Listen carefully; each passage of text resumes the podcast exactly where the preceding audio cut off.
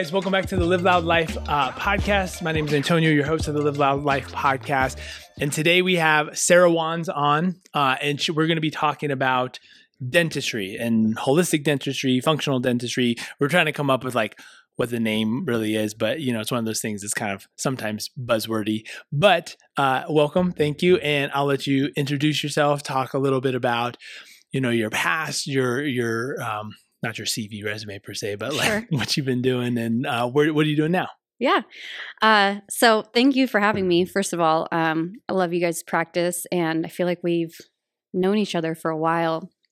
Uh, but uh, so I'm Sarah Wands. I've been in dentistry for 10 years as a dental and surgical assistant. Uh, I just recently left after the birth of my daughter. She's now coming up on a year and a half. And so I really wanted to fuse my background as a certified holistic nutritionist as well as my experience in dentistry to offer holistic dental coaching. So that's what I do now. Uh, it's essentially private coaching related to oral and dental health. That's awesome. Uh, and so we were we were kind of chatting a little bit before, you know, getting a little bit of background, kind of get, helping me get an idea of where we want to go with this. And what you had just mentioned was really great because, and and rightfully so, we give credit to certain professions based on Mhm. more or less the um, the letters behind the name Yeah. right which is which is fine and good because they've gone through a lot of schooling and everything like that uh, but even like within our profession you get to a sometimes complacent level where when you're talking about I- i'm going to back up. We were talking about this came up with about a pediatrician talking about the whole crawling cdc guideline. That's like another whole thing. But it was essentially like we saw kids we've seen kids that are fine and have no health issues because they didn't crawl. I'm like i understand that right? And you can see healthy or people being without disease without intervention but some people want a different lifestyle some people want to be more proactive and i think the dental coaching is great because i mean realistically from what i remember about my dentist telling me was brush your teeth and floss and come in every six months. And then you occasionally, which is going to lead us to our first question, uh, do a fluoride treatment because you need this in order to not get Mhm. cavities and have healthy teeth, so on and so forth. Use, oh, this is a different one that didn't come up Listerine and different Yeah. things like that Yep. to kill off gingivitis and Mhm. gum disease and things like that. And uh, it sounds like there's a little bit more to the story, huh? Yeah, absolutely. And I, I would say that those general approaches and recommendations haven't changed much. I, you know, I think slowly in different areas, dentists are starting to shift their focus onto supporting the body more versus uh, disinfecting, like you just said. Uh, but I think dentistry really mirrors the medical approach in general with what it's doing. And I, I think we're just a little bit behind on current information. hmm So uh, on that, let's kick it off with with fluoride. Sure. Right, that's a big one um, for um, you know those our family, your family, uh, very similar to some people that are coming into us who are wanting less toxic type of things. Right now, our body can handle toxins. This is like the big argument, like, well, we're exposed to toxins and all these things all the time. But as you had already indicated, even with other things, there's an accumulation level, right? Mhm. And when you're doing repetitive things such as fluoride treatments or having it in toothpaste, on and so forth. So what's the what's the 411 on fluoride? Yeah. So, you know, with fluoride, I think we've all experienced it in, I would say, three main ways, which would be, you know, in our toothpaste at home, at the dentist with, you know, the little painting or the Trays, swishing yeah. or the tray. Oh, the trays, the foam trays. Oh right? yeah. Just sitting there foaming out of the yeah, mouth. it's just you're just dying as a kid. Um, and then the third way being fluoridated water, which most communities have at different levels, and it's uh, it's kind of been touted, and it's a strong belief within the dental field that it's absolutely essential for preventing decay, especially in you know poverty level communities.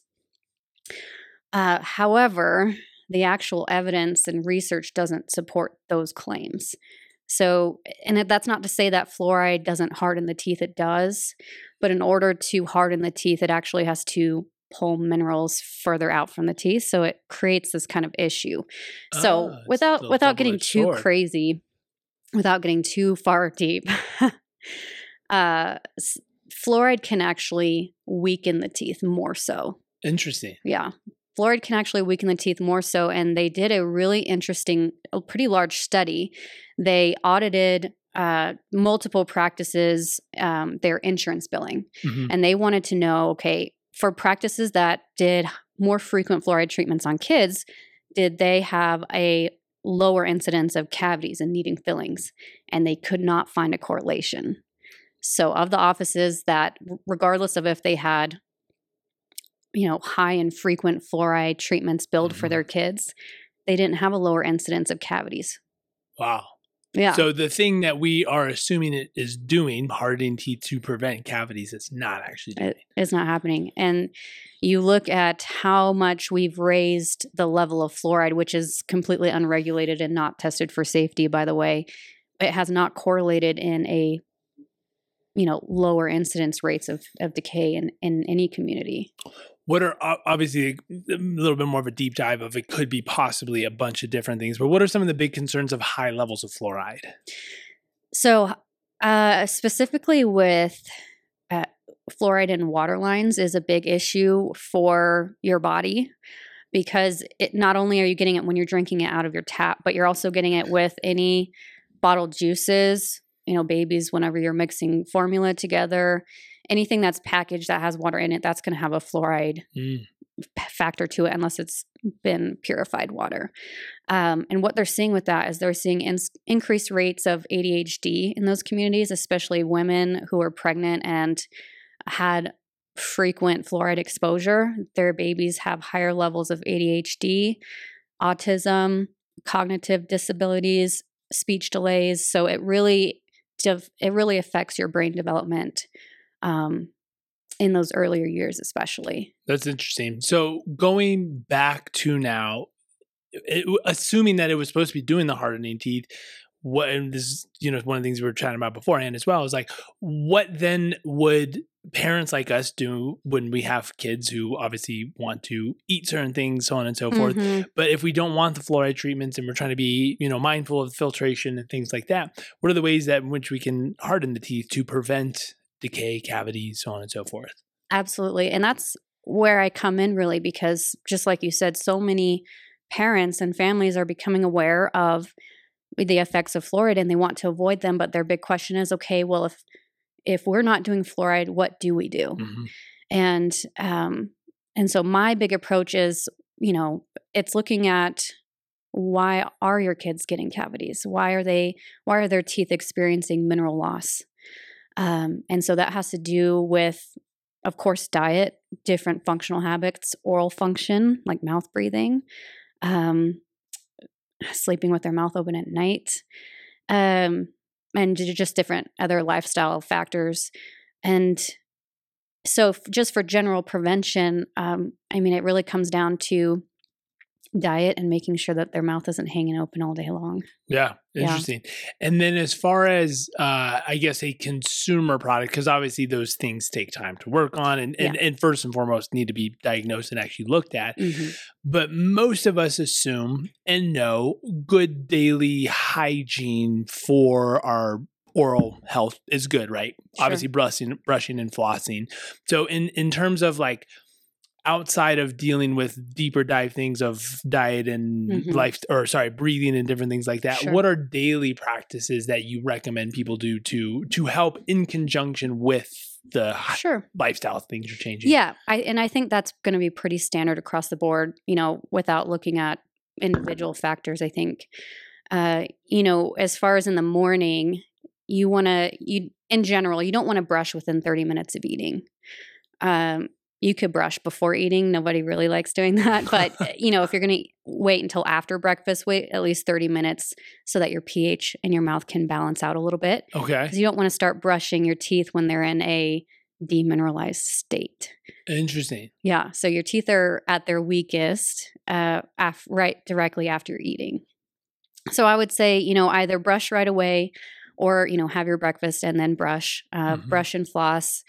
Um, you asked what you know if people are avoiding fluoride in their toothpaste, then they can really go with a hydroxyapatite toothpaste. And a hy- hydroxyapatite is essentially the mineral that makes up the majority of our teeth. So when you have that in a toothpaste on your teeth, it can actually mechanically fill in to Mm. weak spots in your enamel. So brush with hydroxyapatite if you if you don't rinse it out after that's ideal. Floss. Um, if anyone you know is working on balancing their oral biome, sometimes they can do like either an essential oil mouth rinse or uh, a brand I like is Briotech mouth rinse. That can be helpful. I know a lot of people like their mouthwash, so that's a, a really great swap. Um, but without talking about diet stuff throughout the day, one of the main things to focus on is after you eat, helping to balance the pH in your mouth and getting those minerals back on your teeth as soon as possible. And without even making significant changes in your diet, two ways to do that is to eat hard cheese at the end of your meal. Oh, really? Yeah. Um, and I can explain that more if you want to, but eating hard cheese at the end of your meal, um, it, it helps to balance the pH in your mouth, make it more alkaline so Okay. that those acids aren't, you know, working their devilry all day. But also supplies a lot of the minerals that your teeth use to remineralize right after you eat. So that's, that's wild. there's actually some really cool research about other countries. They did a study with kids. They didn't change their diet. They didn't have great diets to begin with, but they didn't change their diet. And the only thing they changed was adding one ounce of hard cheese after they ate, and their cavity rates dropped like significantly. What would be an example of a hard cheese? so like cheddar cheese or parmesan or and it can be like goat or milk or Yeah, you know yeah. cow or whatever Interesting. but um that can be significant impact believe it or not um the other thing that's a great thing to integrate is xylitol gum okay. uh, xylitol helps neutralize acids in the mouth and helps the teeth get back into that remineralization state. So, you know, for kids where obviously picky eating is an issue, right? And it's Mhm. hard enough as a parent trying to help your kid eat a healthy diet and an ideal diet. But if if you c- couldn't change those things or maybe you co-parent or, you know, you have other guardians that and you don't have full control of their diet, Yeah, yeah. Grandparents. that yeah exactly it, grandparents we already know you know if you can get them to eat like cheese after meals or just send your kim- kid with some xylitol gum Yeah. Interesting. it's a great mitigating factor for those tough diet changes Uh, before I forget, going back, the hydroxyapatite. Did I say that right? Mhm. What are what are some brands that people can look up that have that? yeah uh because not all brands are great actually. So uh hydroxyapatite toothpaste brands i love would be risewell and there's a small company uh, like a family owned company out of north carolina called happy tooth toothpaste. Mm. they both have hydroxyapatite options they're really great Now, being that they that in particular is the mineral, correct? hmm Is the mineral that the tooth is mostly made of, and that, that's going to fill in the demineralization Mm-hmm. as you go. Is anyone creating a? Because you talked about mouthwash too. Is there a way in which, or if anyone's doing like a like a mouthwash where you swish it around and you try to hold it, or hmm you you know you I don't you know what I mean? Is there Sure. anything outside of just gum in which hydroxyapatite and xylitol, I guess, Mm-hmm. um, can be applied and used uh, to help with that for maybe someone who has a more serious case of demineralization or something like that? sure yeah both of those companies actually have mouth rinses that have Oh, okay. Have uh, xylitol in there. Um, I look at mouth rinse and and I like to distinguish between mouthwash and mouth rinse because mouthwash is more of clearing out bacteria in your mouth uh, and the good bacteria as well. Mouth rinses, I like to look at more of as supporting your your mouth's natural biome. So whenever people do have you know more chronic decay issues or you know gum disease or periodontal issues a mouth rinse can be helpful if it's you know xylitol or more neutralizing essential oil based Okay. Yeah. Nice. That's um I just had a question. I apologize. It literally just ran out of my head. um, so we were, um, oh, mouth. So the bacteria, that's what it was. yeah. So very commonly, as common practice, and encouraged by at least when we were younger, dentistry and things like that, Mhm. is the mouth wash. So your Listerines and your things like that. So that's zapping everything, right? Yeah, you know what's interesting about most mouthwashes on the market, uh, even prescription ones, is they're actually acidic. So completely counterproductive to what you want to have in your mouth. So why are they prescribed then? Just that you're killing bacteria, Right. but you're killing good and bad. But the Right. thought is that if you have too much bad, then that's what's going to be causing an issue. I I don't think that conventional dentistry really uh, acknowledges the existence of the oral microbiome in Mhm, general. They don't mhm. really honor that, you know, environment in your mouth. Uh, so what they know is there are spe- specific strains of bacteria that cause cavities, periodontal disease, gingivitis, bad breath, all of those things. And Mhm. so their thought is, okay, well, let's just kill those Mhm. but they don't respect the fact that there are certain strains of bacteria in your mouth that you want to keep colonized. And so when you bring in something like Listerine or mouthwash, you're really just disinfecting everything and it it just creates more of an imbalance. Mhm, It's kind of mhm. like taking antibiotics in your body regularly. Yeah, well, and going back to um, which we did a previous podcast, if anyone is interested, we talked about holistic dentistry for tongue ties with Yeah. Dr. Liz Turner in Lakewood. Mhm. Um, so this comes back down to how does the bad bacteria grow? Diet, lifestyle, mouth breathing. Can you touch on some of that and how that obviously just like our poor diet and everything else can mess with our gut microbiome? How does yeah. Diet and mouth breathing affect with our oral microbiome? Yeah. So just like any other microbiome in your body, like your gut microbiome, everybody has like lots of different bacteria in their body any given time. Yeah. Uh, and same same thing for your mouth. So you really just want you don't want that overgrowth of the bad bacteria. You want that kind of balance happening and you know leaning on the good bacteria being more predominant. So there are a lot, there are different theories with that. You know, a lot of conventional dentistry will point to you know acidic foods and sugars, and they just tell you like brush and floss more, which disrupts those strongholds of the bad bacteria. Yes, but then they tell you you know snack less, cut your sugar, don't eat acidic foods, which isn't realistic for most people, granted.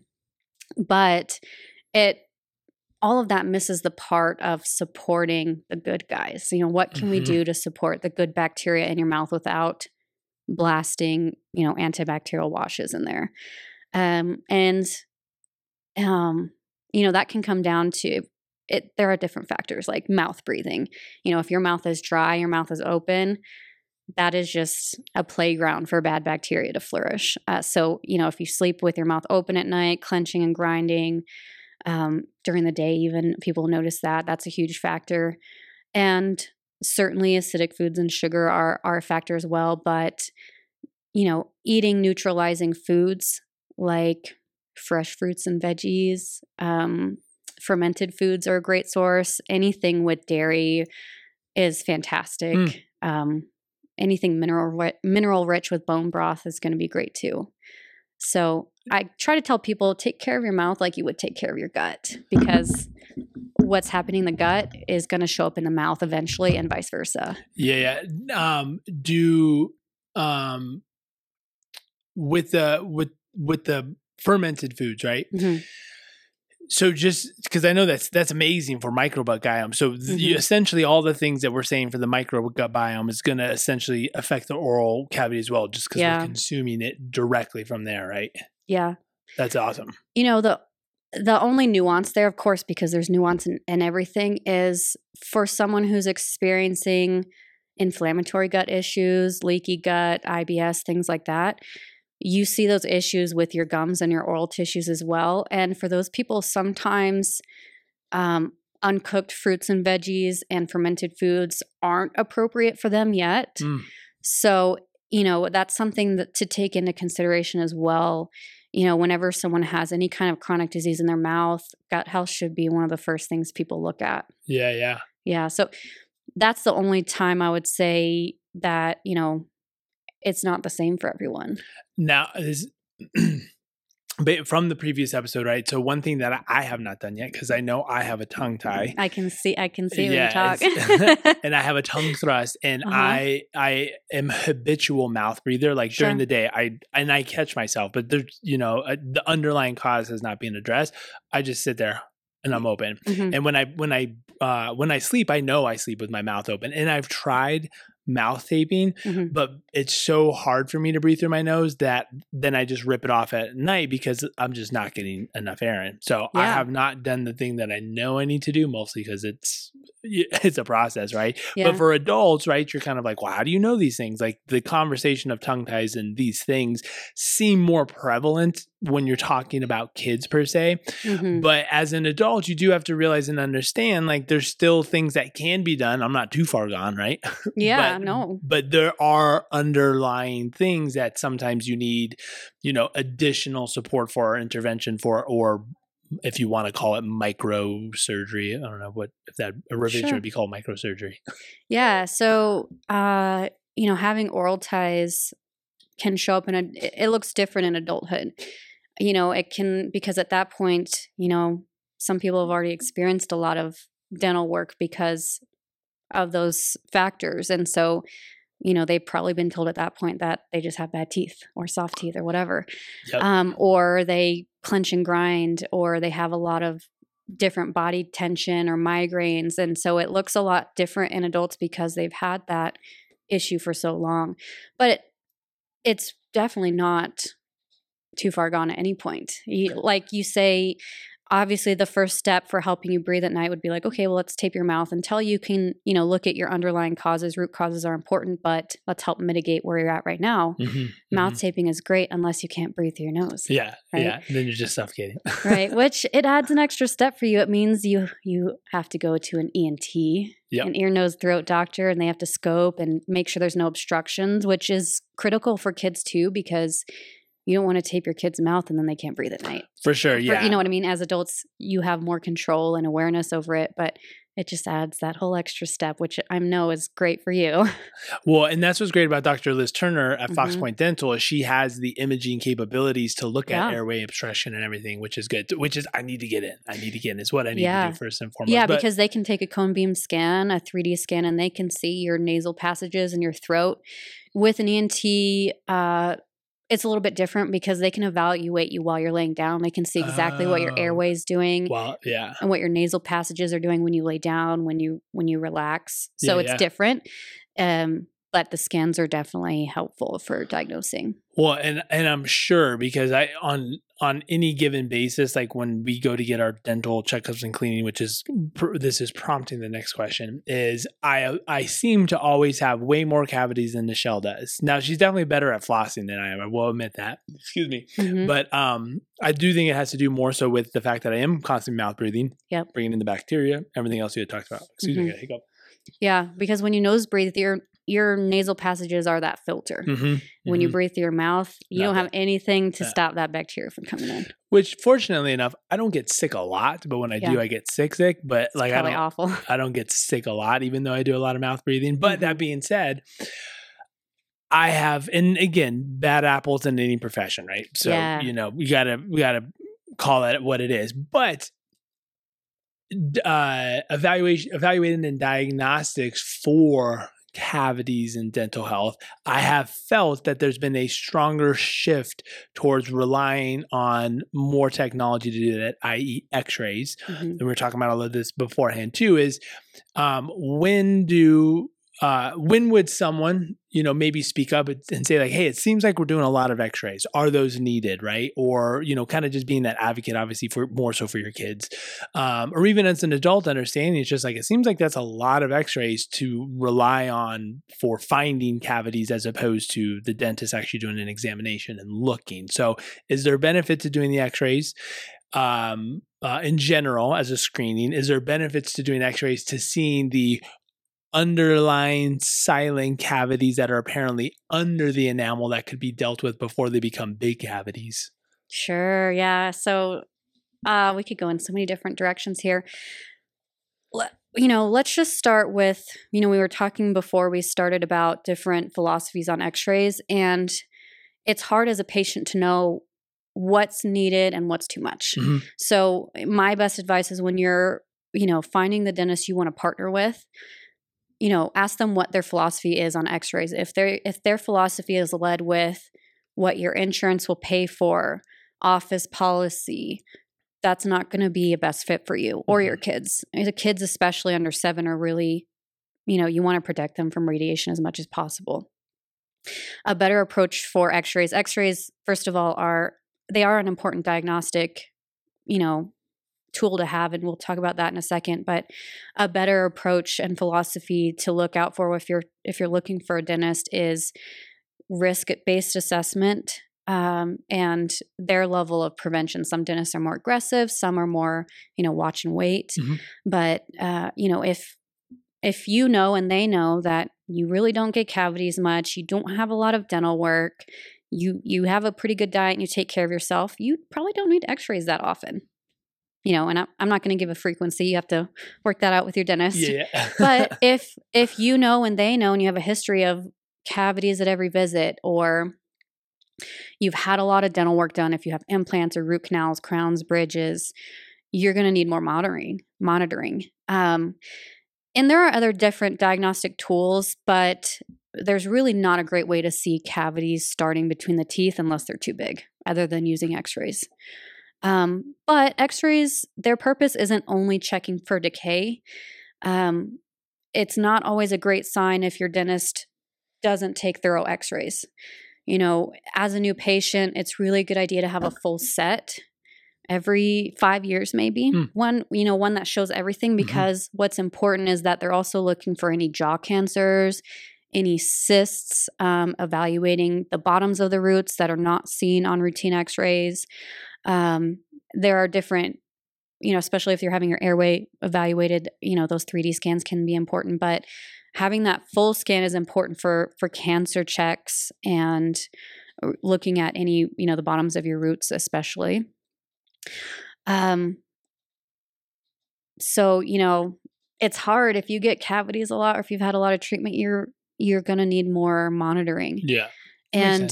Uh it's just it really comes down to philosophy i i would say Yeah. um but you know if you if you're someone who does need x-rays mo- more frequently you know doing things to help support you know glutathione levels and just cellular health in general upping your vitamin c around that time can be really helpful That's fantastic. yeah Um, what are some of the uh some of the uh, what are what are you know one or two of the main things we might have already touched on them? So it could be like yeah, what we said about this, this, and this. Mhm. But if you were to boil it down, top one, two, maybe even three, like what are the top main tips if you were, you know, like you see the blog post, three best things, right? But like you're kind of like, you know, kind of like your kind of like your anthem, the thing that you like to really talk about and and and make sure people know when it comes to general good holistic functional whatever you want to call it oral health. Like you're like these are the things that i really encourage people to look for and do. Mm-hmm. Oh gosh, that's a good one. And you already Um, touched it like diet right lifestyle obviously like starting from start starting from the bottom like making sure the foundation of what good obviously health is because you could do you know we said we talk about it similar to like to like you use weight loss as an example right like you could be working out as hard as you want but if you're not eating well and if you're not sleeping well you're not going to get results right Yeah. Uh, so you cannot outbrush your diet. That's that, that's yeah it's a bumper sticker right oral there oral hygiene is not the top con, like factor for what determines if you get cavities or not. Mhm. Uh, your dentist might tell you otherwise. Uh, you know, their only advice, like you said before, is brush and floss more. And you might get shamed into, you know, you might go and you're like, hey, I'm brushing and flossing a lot all Mhm. the time. Mhm. And they're like, I know you're not because yeah look at your mouth. And you're like, I swear. And it just turns into this guilt trip thing every time you go to the dentist because you're like, I swear I'm doing this, but it's not working. Yeah. It's because you cannot outbrush what's going into your body. So if I could, if it could only be three things, it would be mouth taping if you can, Mhm. and then getting minerals and fat soluble vitamins. Mm. So if, if you're not getting magnesium, calcium, phosphorus into your body every day, and you're not getting enough vitamin A, D, and K, especially vitamin K, especially, then your teeth are never going to have the mechanical tools to rebuild early decay in Mhm. the enamel, weak spots. And then, as a side note, we talked about fluoride, right? What's the best way that you have found, or or products that help filter the normal levels of fluoride that are put into most water Mhm. sources that we see? Yeah. So, you know what's interesting about fluoride in the water supply? Um, just w- there's such a it's such a huge topic, but uh, the EPA is actually currently in a lawsuit Oh, for unsafe fluoride levels in the water lines. So that's a whole separate thing. If you want to look into the lawsuit that the EPA is dealing with right now, because it is a it is interesting to say the least. But I, if it's accessible to fil- filter your fluoride, I mean, reverse osmosis is going to be the gold standard. There are a lot of other countertop countertop options like Berkey, AquaTru is a reverse osmosis on your countertop. That's going to get the most fluoride out. Mhm. Um, and then if that's not accessible, doing you're just buying water, bottled water that's been filtered is going to be the next best thing.